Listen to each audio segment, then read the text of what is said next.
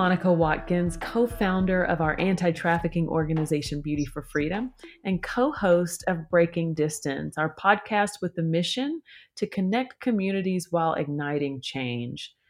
And I'm Raj Shah, your co host for this episode of Breaking Distance. I wanted to start out this episode with a disclaimer. We'll be speaking about rape and rape culture on today's podcast, and it could be triggering for some listeners, so please be advised. One in five women and one in four men, which equates to 25.5 million women and 7.9 million men experience sexual violence during their lifetime, although data on sexual violence against men is underreported. Most individuals who experience sexual violence report the offender was someone they knew. Almost half, which is 46.7% of women who have experienced sexual violence, report the offender was an acquaintance, while the other half, 45.4%, report the offender was an intimate partner. 12% of female victims and 26% of male victims report the sexual violence occurred before the age of 10. These are all statistics provided by the CDC, and they're available on Safe Horizons website. With us today, we have three really incredible people Jimmy Meagher, Policy Director at Safe Horizon, Lisa Alexander, Senior Staff Attorney with Day One, and Lorraine Correa, Counselor Advocate at the Violence Intervention Program. First, I'd like to introduce Jimmy Meagher. He is a policy director at Safe Horizon, and Safe Horizon is an organization that is the nation's leading victim assistance organization was founded in 1978. Their mission is to provide support, prevent violence, and promote justice for victims of crime and abuse their families and communities. Jimmy, thank you so much for uh, you know being a part of this podcast today and all the amazing work that you're doing with the Denim Day Alliance. Great, thank you, thank you so much for having um, having us today. Um, so my name is Jimmy Meagher. My pronouns are he, him, his, and I'm policy director at Safe Horizon. I've been with Safe Horizon in different capacities since 2008, um, but joined our government affairs office a few years ago. Safe Horizon, we're the largest nonprofit victim services organization in the country. Uh, we help more than 250,000 children, adults, and families affected by violence and abuse throughout New York City every year. We provide safety planning, support, information, advocacy, and other essential services to victims and survivors of um, all forms of violence and abuse, including domestic and intimate partner violence, child abuse, labor and sex trafficking, stalking, youth homelessness, violence in the community, um, and of course, rape, sexual assault, and other forms of sexual violence. Uh, but these forms of violence, of course, aren't mutually exclusive. They're all interconnected. Uh, we can't talk about domestic and intimate partner violence or child abuse or elder abuse or trafficking without also talking about sexual violence. But I did just want to uplift the work that Safe Horizons doing specifically at our community programs. So all of our programs to some extent offer supports to survivors of sexual violence, but our community programs are really doing a lot of work providing counseling and advocacy to survivors. Two of my colleagues who are actually actually members of our Denim Day NYC coalition, Shimi and Megan, they're specifically tasked with supporting colleges and universities and college student survivors. So they provide two main services to campuses and survivors. The first is sexual violence prevention programming on college campuses. So they host many different workshops and events that raise awareness about sexual assault, dating violence, stalking. They discuss affirmative consent, they conduct bystander intervention trainings on campuses, and they also support faculty and staff on implementing trauma informed practices in their response to sexual violence. And the second service that they provide is trauma focused counseling for student survivors of sexual assault, for childhood sexual abuse, and for dating or domestic violence. So Shimi and Megan often get referrals directly from campuses they work with and from our own community programs helpline. And lastly, they can also help advocate for student survivors who are navigating Title IX investigations on, on campuses. So that's a little bit of the work that Safe Horizon does around sexual violence. But I'm, I'm happy to have some of my colleagues from our Denim Day NYC coalition here with me today. So first, I'm going to turn it over to Lisa from Day One to talk about the work that uh, she and her team are doing. Great, thanks, Jimmy. So, as Jimmy said, I work for Day One, which is an agency in New York City that is dedicated to assisting survivors of dating and domestic violence who are aged 24 and under. Within day one, we have several different programs that kind of offer an array of services to survivors. We have social services and counseling, and we have a community education program, which offers trainings for adults and youth so they're able to better respond to dating violence and domestic sex trafficking. We also have the Elementary Prevention Initiative for Children, or EPIC, which is a new collaboration that's working on developing materials for educators designed for fourth and fifth graders to talk about healthy friendships that are meeting the national standards. And then two of the programs that I love so much one is the Relationship Abuse Prevention Program, also known as RAP, and they partner with several New York City high schools. And each school has a day one RAP coordinator who's a licensed social worker, and they offer things like group counseling, in class workshops about dating, abuse, and other issues, staff, professional development, and community outreach and training. And we also have an early RAP program, which is very similar to the RAP program, except it's geared toward middle school students, and each coordinator works with a larger group of students. It's not as much in house. We also have the Youth Voices Network, which is a survivor led leadership program. And then we have the legal department, which I am a part of. I'm a senior staff attorney with Day One, and we offer several services to survivors of dating and domestic violence, predominantly representation and advice and counseling for family court matters. So things like orders of protection, custody, visitation, and support. We also do some immigration work, and then we do a lot of consultations. Even if we can't take on a full blown case, we'll still give some folks advice and counsel as to what their rights and options are. Thank you so much, Lisa. Lorraine, can you come on and speak a bit about the amazing work that the Violence Intervention Program is doing, particularly in the Latinx community with survivors of violence? Yes, um, thank you so much. So, my name is Lorraine Correa. I work with the Violence Intervention Program, um, also known as VIP. It's a agency based here in New York City. It is a Latina-led organization we provide healing and counseling services, housing, advocacy, and economic justice to thousands of survivors of domestic and sexual violence in New York City each year. We are community based and we work primarily with low income and the Latinx and immigrant communities. So we are very deeply rooted in providing culturally specific services to the Latinx community. But of course, we see clients of all demographics, all races. I specifically work with the Sexual Violence Project. We provide a safe space for clients where they can process the trauma of sexual assault. We use a trauma informed group approach. So we have support groups where survivors of both sexual and domestic violence come together and we discuss the influence of society and culture and how it's connected to gender based violence. We have conversations on how to demystify sexual violence, and we really work towards the goals of healing, growth, and developing healing modalities for these survivors of sexual assault.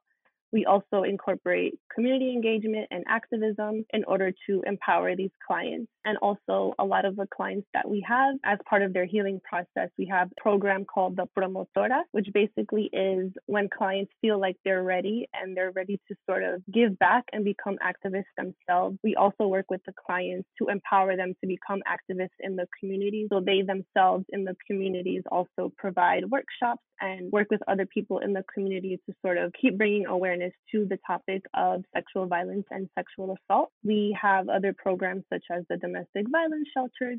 We have an economic justice program, which provides survivors with information on ways to become more financially independent, to become their own entrepreneurs. And we also have healing and counseling services at three different boroughs here in New York City as well.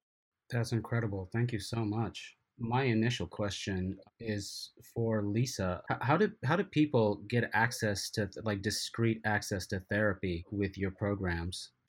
So we have a hotline and a text line, so folks can reach out to us via one of those ways, and it's a confidential service, so they can connect with someone with our organization who can schedule an appointment for them to come in.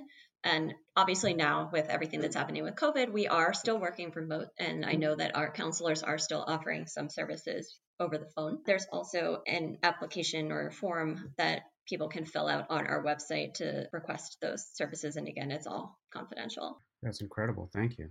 I want to bring Jimmy into the conversation because you have been leading or one of the lead voices of the Denim Day NYC coalition. Can you speak to the work that y'all have done uh, in the coalition and the work that you're doing this year, specifically with the COVID crisis and the online rally?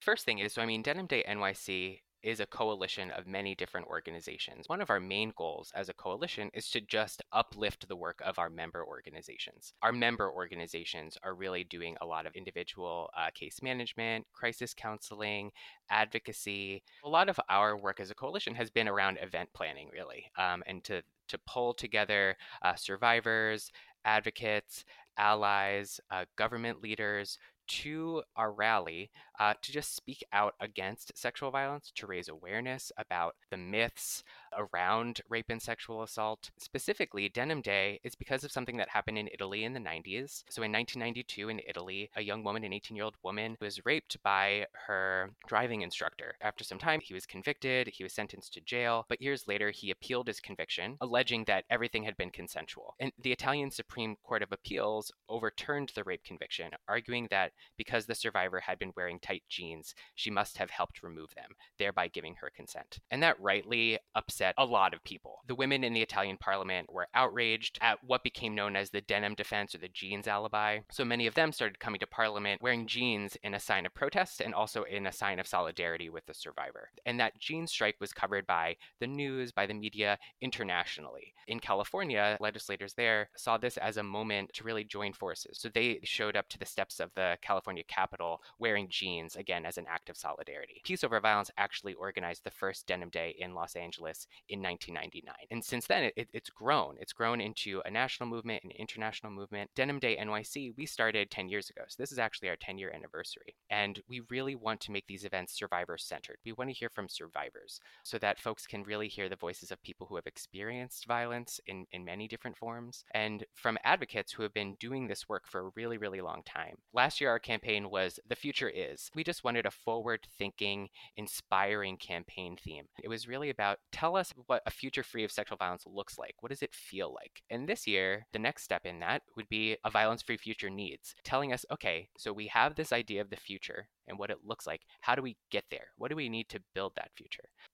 We were super excited. We were planning this rally, but of course, due to the pandemic, we pivoted to a virtual rally. So that's what we're doing this year, encouraging folks to join our campaign by going to our website, denimday.nyc, taking the 2020 pledge. You'll be committing to engaging in conversations, real conversations around sexual violence with, with your friends, your family, your, your colleagues, your loved ones, but then also telling us how do we build that future? one silver lining to this awful, awful pandemic that we're living through right now is the fact that some of these events are becoming a little bit more accessible. Like our rally, it's it's typically on a Wednesday afternoon, so folks have to come into Manhattan, and we, we love having people there. But we think that we might actually have more people involved this year than we have in years past. We're talking with folks in Los Angeles to see if we could partner on an event. Um, so that's that's what we're really focusing on right now. That's so great. Uh, it's definitely unfortunate that we're in this crisis, but the communities that are connecting because there's no alternative, that's actually a really positive thing. Um, I wanted to ask Lorraine and Lisa, the members of the Denim Day NYC Coalition, what are some programs that y'all have collaborated on together organizationally? Um, sure. I just started at VIP in November, but I do know that VIP has been active partners and supporters of Denim Day and have been members of the committee for many years. Um, so some of the things that we have been working on in collaborating is we have been having the Denim Day meetings weekly, and we sort of piggyback ideas off one one another. Also trying to come up with videos with the hashtag um, a violence free future needs sharing a lot of social media content. Yeah, I would echo everything that Lorraine said. We are also long term partners of the Denim Day Coalition. I know that we're amplifying not only the message of Denim Day, but also um, messaging surrounding Sexual Assault Awareness Month on our social media channels. And within the legal department, we are on numerous coalitions to address domestic violence. And as I believe Jimmy mentioned before, you can't really talk about domestic or dating violence without talking about sexual violence because things like sexual assault, revenge pornography, and all of those types of things are family offenses and can require an order of protection or police intervention or things of that nature. I myself am co chair of the Lawyers Committee Against Domestic Violence. Right now, our main focus has been on everything that's happening with the virtual parts and how to make sure that clients have access to getting orders of protection and information that they need to stay safe during this time. Yeah, and just to to echo everything that uh, Lorraine and Lisa said, I mean, the the anti-violence community here in New York City, we, there are so many organizations doing this work,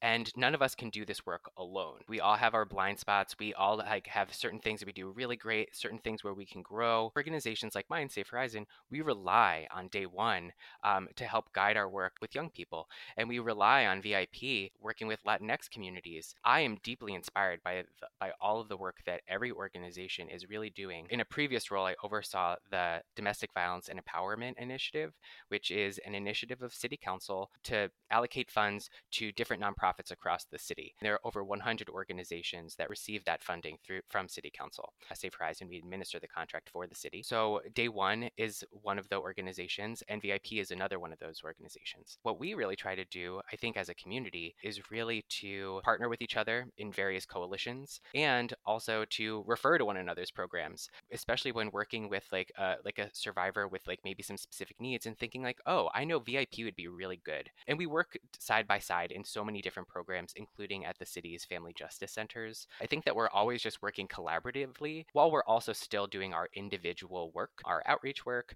our education work, our prevention work, our direct services work, but knowing what everybody else is doing so that we can rely on one another.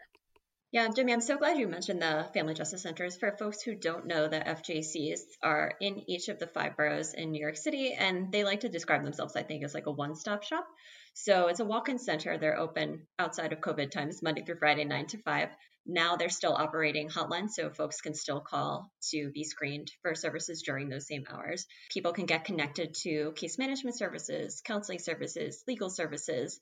There are domestic violence officers there who are able to take police reports and assist. We work with the DA's office, who oftentimes is on the same floor or at least nearby, to try to build those partnerships. So, as Jimmy mentioned, it, it we try to have a very collaborative approach because that's the best way to assist survivors. As he mentioned, not all of us can do everything. It is impossible just on a time management perspective as well as a grants perspective. And so it takes all of us to be able to give the best services that we can to survivors.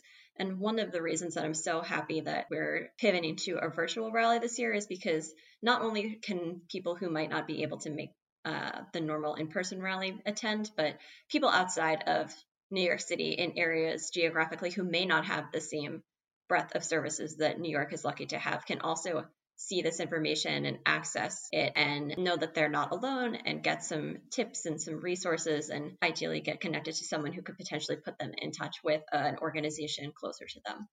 Yeah, I am. Thank you so much for mentioning that, Lisa, because it's very true. A lot of people now are on their phones more, are online more. So this virtual rally is a really good opportunity, and it is like the silver lining where more people are getting involved, more people are sort of following the movement. And also, Jimmy, I wanted to thank you for sort of addressing the Latinx community that we do work with because we do take a lot of pride in raising the visibility of, you know, Latino and Latino and Latinx survivors and, you know, making sure that their stories are getting told too. We know that in the Latin culture, there's different cultures, there's so many countries, there's different languages, different stories.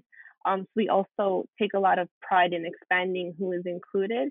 And when it when it comes to talking about like inclusivity, we also want to mention that all survivors are, you know, should be heard, including trans Latinas, including sex workers. You know, all of our survivors, all of these survivors do deserve the same kind of rights and the same kind of recognition. So we are very ingrained in this work as well. Thank you so much for that input. I, I really love how all of the organizations really support one another and support one another's success. There's been such a sharp uptick of domestic violence and uh, intimate partner violence during the COVID crisis. I wanted to see how each one of your organizations has been addressing that issue. Um, well, I can speak for for VIP. Um, there has been an actual increase in our calls to the domestic violence shelter. So it is something that has been obviously very challenging and difficult to navigate. A lot of our case managers and counselor advocates are checking in more often with their clients, trying to safety plan as much as possible. Sometimes they even try to use, you know, if they know it's not safe to call them, texting them, or VIP also has a chat feature on our website. I think at this point, sometimes when a survivor is living with their abuser, sometimes it takes a little bit of creativity in how to safety plan with them, especially knowing that if they are quarantined with their abuser, sometimes they might not even have telephone or technology access. Or if they do have technology access, the abuser might be able to monitor their behavior online more often. So I know sometimes they try to use like code words. I've heard of other colleagues or other um, professionals sometimes will call and say things like, oh, like I'm a pharmacist, I'm calling to check in on your prescription. But it's really all about, you know, safety planning with them and making sure that they try to ensure their safety as much as possible. I also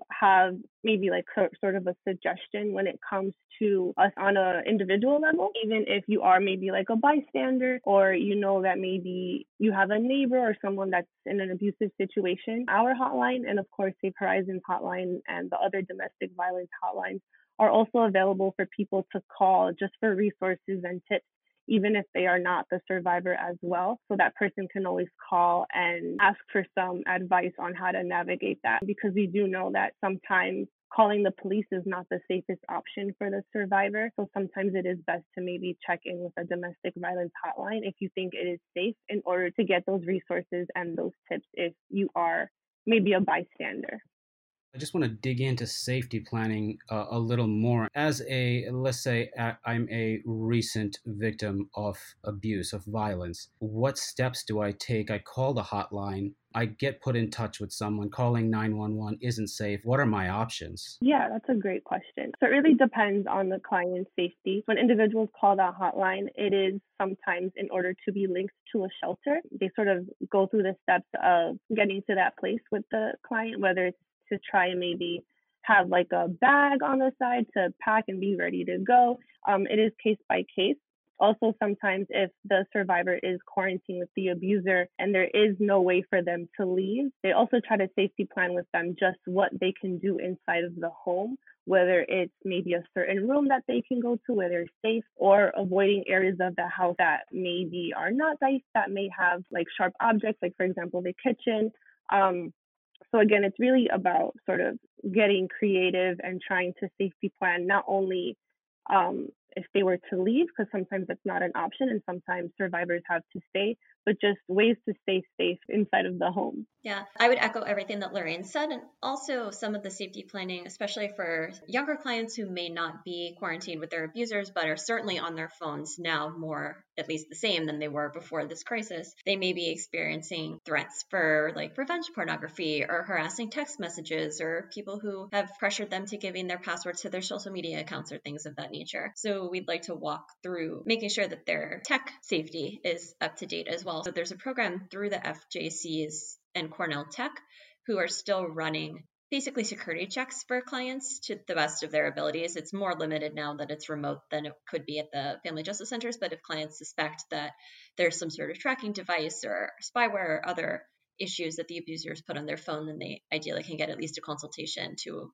resolve some of those issues absolutely incredible. This quarantine is absolutely surreal in that these domestic violence survivors and um, abuse victims are, are, are now trapped inside their homes. And if their only recourse is to go to a room without sharp objects, and, and I also am curious to dig into a little more about the social media accounts. Like, why why change passwords?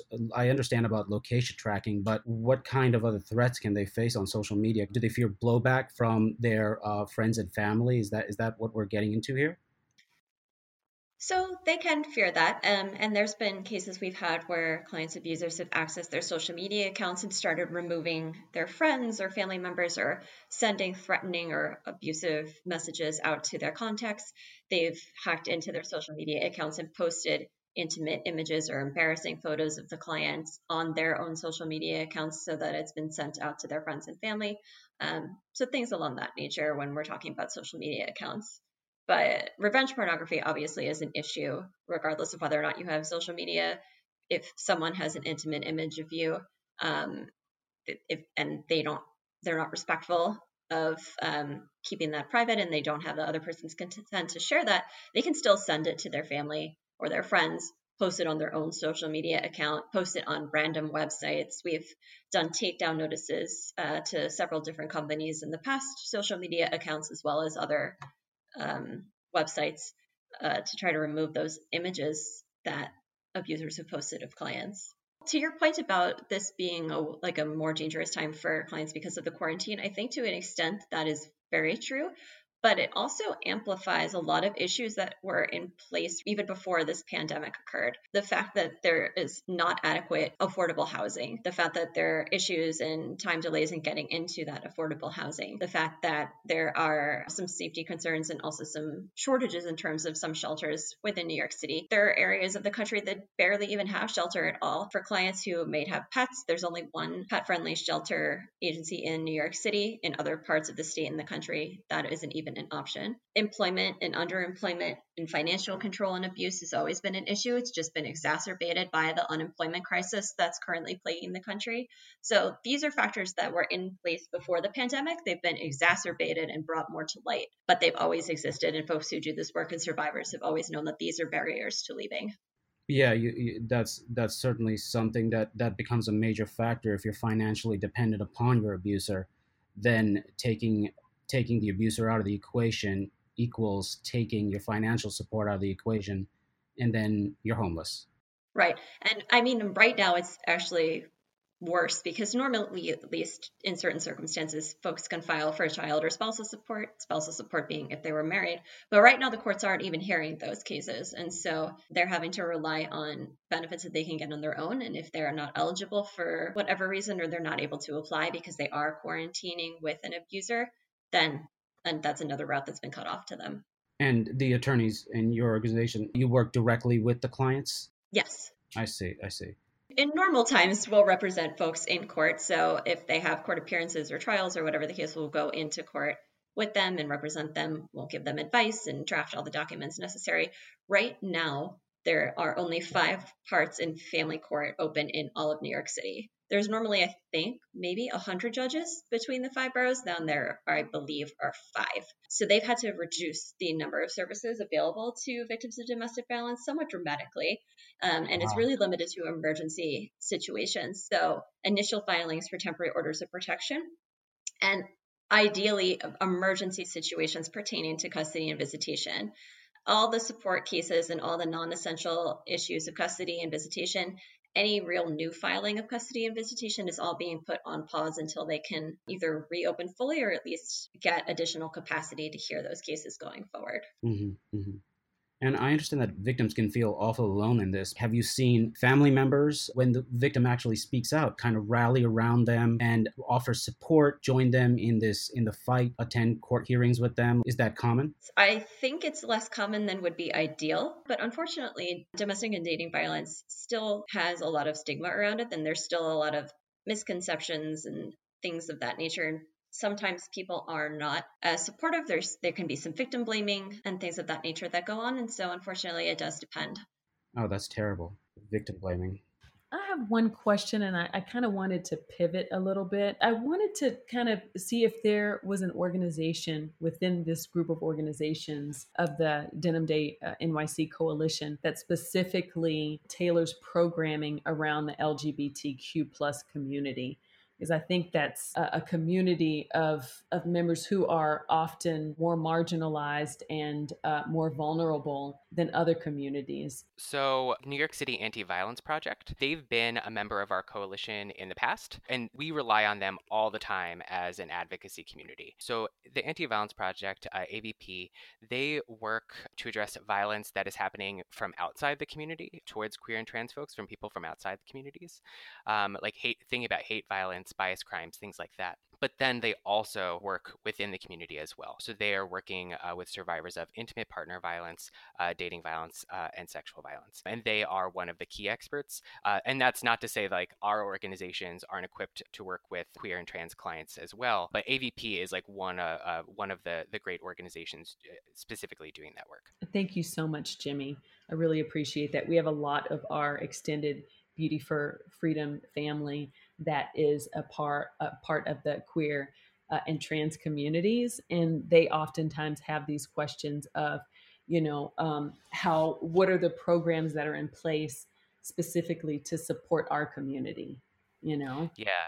Yeah, and I mean, um, I mean, even just speaking for Safe Horizon, so one of our projects, uh, Streetwork Project, uh, which is our project, our, our program that works with runaway and homeless youth, um, a lot of the clients that they're working with, the young people that they're working with, are queer, um, or trans, or gender uh, gender nonconforming, non-binary. Um, and just thinking about like how uh, homophobia, transphobia, biphobia, um, and, xenophobia are connected also to homelessness um, and reasons why a lot of times young people are homeless. Yes. I, I, also had one other question. I know it's just a tad bit off topic, but I uh, sat in on a webinar uh, yesterday uh, about uh, the demand and supply of the human trafficking industry right now. And actually, believe it or not, the numbers have gone drastically down, but that doesn't mean that the demand really has gone down.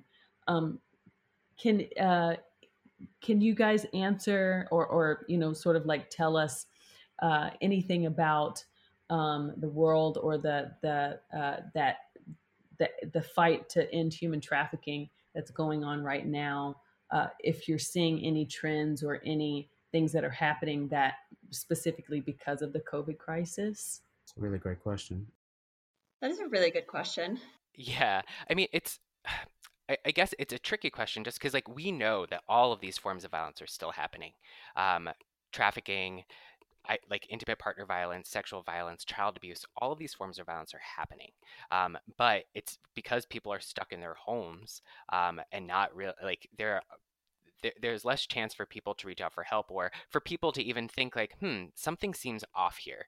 Um, just even speaking about child abuse i mean kids aren't in school. Um, kids aren't in after school programs. There are fewer eyes on kids. So just in terms of like even spotting like if there are bruises or broken arms um, so we we also see a drastic decline in the number of calls to the state central register.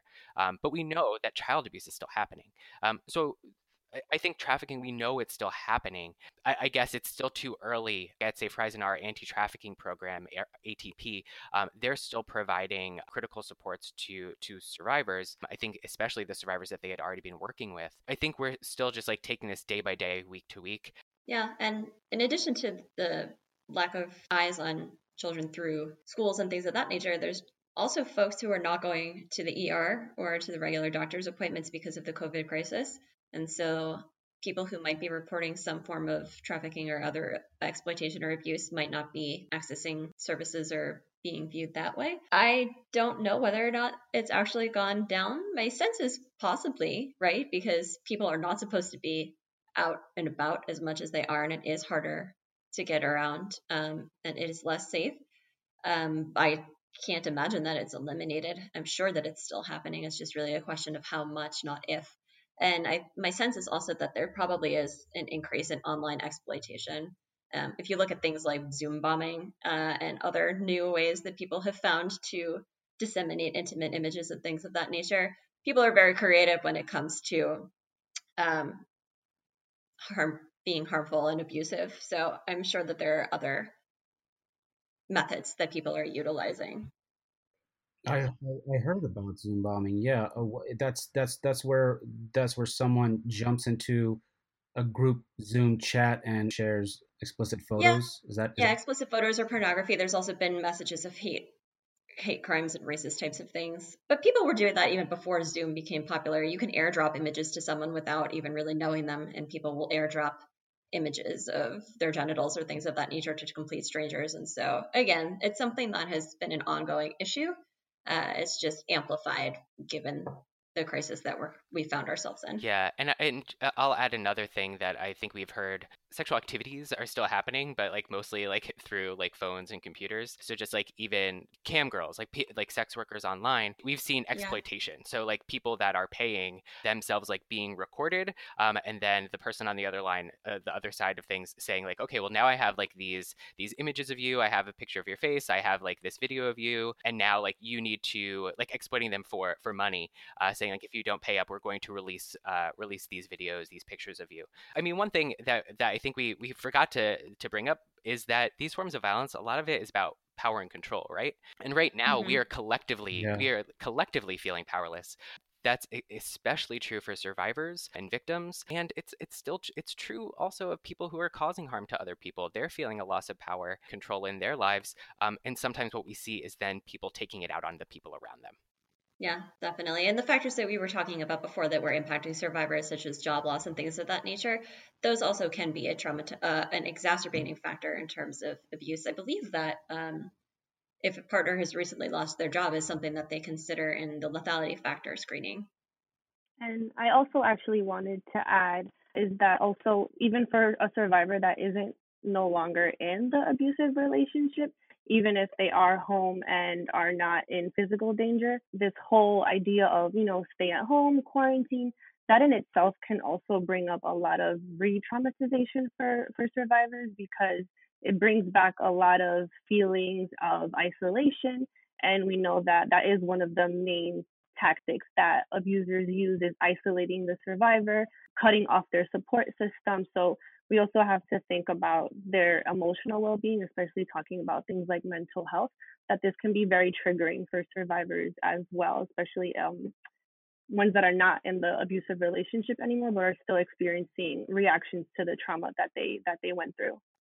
Right. And if you're quarantined in a house where you were abused, even if you're not with that abuser, that can be pretty traumatic and re traumatizing. Mm-hmm, right. Definitely. Yeah.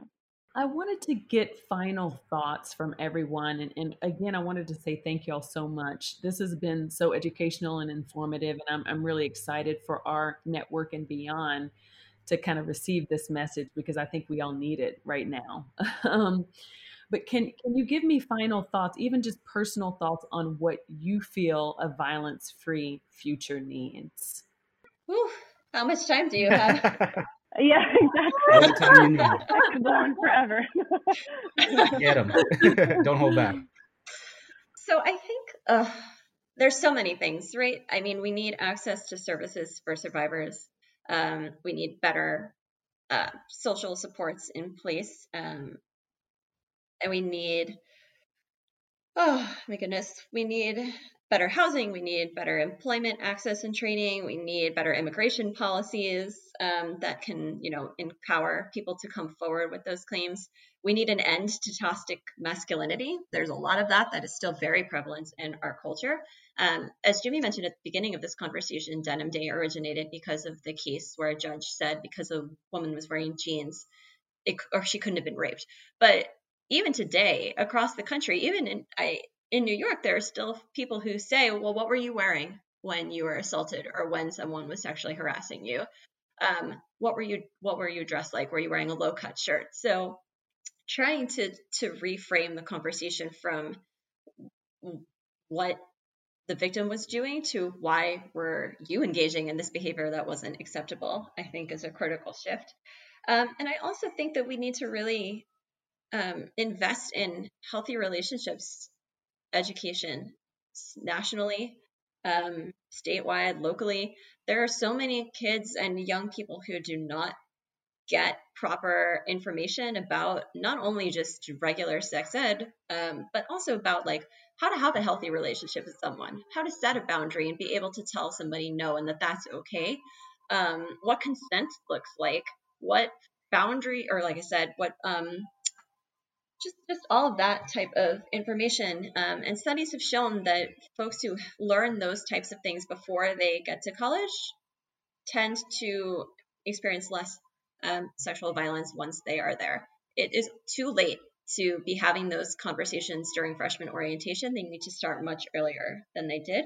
And the final thing I'll add is that I think we also, when we're thinking about what a violence free future needs, we kind of forget that we should also be encouraging people to think about focusing on what joy they're getting out of the relationship, if they're getting any joy, if they're having fun with the person that they're with, or if they're feeling stressed and taken advantage of or mistreated in some way. Um, I think it's important to remind people that relationships, yes, they need to be respectful, they need to be healthy, but they should also be fun. Well said. Jim? So, I believe that a violence free future needs pathways to justice and healing like understanding that justice and healing look different for all survivors. Um, so we need to be we need to be creating more options for folks. Um, I mean, just in terms of the the healing side, like right now is a really it's like we are living through a collective trauma. Like all of us are hurting, but survivors are hurting. Like just thinking about the layers of trauma that they're that they are enduring right now. Um, and there's no right way to practice self-care like some people are talking about like if you don't come out of this pandemic with like a project that you like something like no like right now people like there are so many people that are just trying to survive um, so just recognizing that healing looks different for for everybody especially for all survivors. Um, in terms of pathways to justice we too often rely on the criminal justice system. The criminal justice system fails so many survivors every day. Um, it, it, works for some people um, but it does fail so many people. Um, and a lot of survivors don't want to go to the criminal justice system. Maybe they don't want the person who harmed them to, to be arrested or go to jail. Um, or maybe they don't feel that the criminal justice system is there to support them. Um, so we need to provide alternative paths to justice, maybe like exploring restorative justice. And again, understanding that these different options are not, they're not a one size fit all for everybody. Um, I just wanted to plug two pieces of legislation that Safe Horizon is focused on. The, the Child Victim Act and the Adult Survivors Act. Um, so, after a decade of advocacy, the New York State legislature finally passed the Child Victim Act, the CVA, last year. Um, and that changed the criminal and civil statute of limitations for child sexual abuse, like prospectively, so moving forward. But it also opened a one year window that opened this past August that allows survivors of child sexual abuse who are otherwise time barred to pursue civil charges against the person who abused them and or negligent institutions to be able to do so. A lot of the cases that we've been seeing being filed are against like the Catholic Church. Boy Scouts of America. Um, and so now we're advocating for that one year window to be extended for at least an additional year, especially given what we're dealing with right now, um, and we're advocating for the Adult Survivors Act, uh, which would open a similar one year window for adult survivors of sexual abuse who are otherwise time barred uh, because the statute of limitations expired, uh, for them to be able to pursue civil charges against the person who assaulted them or, or a negligent institution. Um, so that's just opening up an additional pathway towards justice for survivors who want to pursue things through the civil courts um, rather than through the criminal justice system. I'm speechless. I really appreciate you guys coming on here. I just brings to mind something my mom actually told me a while back, which is that if, if you can change even one life for the better uh, in this world, you've lived a worthy life. So I, I really, really appreciate everything you guys do, um, and just just fighting for justice every day and speaking out for victims and bringing to light things that are otherwise occluded. What you said about you know just the interpersonal relationships, the complexities of interpersonal relationships, of maybe you don't want to implicate your abuser, like that in itself is a whole can of worms. But I, I really appreciate early on in the conversation what Lorraine said, uh, which is empowering victims to empower other victims. And that kind of creates this uh, feedback loop of victims empowering other victims, sharing their experiences, and and bringing these things to light. So I really, really appreciate you all. And I, am I'm, I'm just definitely more enlightened now than I was uh, before we started. So thank you so much. Thank you. Um, I also wanted to just add something really quickly um, in terms of this conversation of a, a future free of violence. Um, I also think it's important to also make healing accessible to those who need it. Um, I know we all work at nonprofits where we provide free services to survivors, but in terms of you know counseling services, mental health treatment, um, and things of that nature, I think they need to be more accessible, accessible and more affordable to a lot of these survivors, um, especially survivors that have low income or especially now, a lot of them are not even able to work. Um, so I think that's very important as well. And also um, holding abusers accountable as well.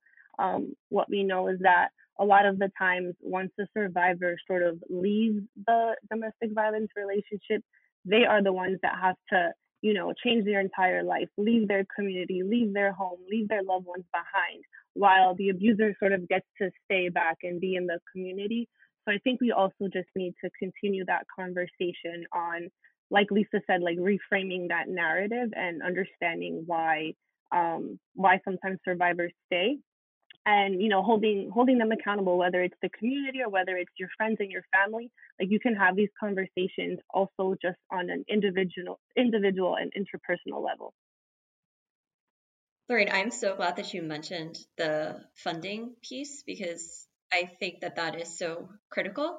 And I think we need to not only have the actual funds, but we need to make sure that that is a priority. That should be on everybody's agenda. Um, we should not have to be fighting every few years for VAWA reauthorization. That shouldn't even be a conversation. It should just be something that we as a society have said is important in order to protect the safety of our own citizens. And it should just be something that it goes without saying. Thank you all so much. And I wanted to kind of end this conversation uh, as we started with Jimmy. um, uh, Jimmy, can you please um, give our audience uh, all of the details about the virtual rally for Denim Day NYC this year um, and how they can take the pledge? Yes. Um, so we are encouraging folks to go to our website, denimday.nyc, um, the first thing you'll see is take the 2020 pledge, um, and that's way for that's your way of committing to um, to committing to our campaign and committing to creating a future free of, of sexual violence and other interconnected forms of violence. Uh, so go to our website denimday.nyc and take the pledge. Um, part of the pledge, they're going to ask you to to tell us uh, what does uh, what does a violence-free future need? What do we need to create that future? Um, and and that way we can also um, use your responses to post on our social media um, and grow this campaign more and more and more. Um, but folks are also invited to uh, go on Instagram, go on Facebook, go on Twitter, um, use our hashtag, hashtag violence free future needs, um, and tag us, tag at Denim Day NYC, um, so that we can, um, we can uplift your responses as part of our campaign.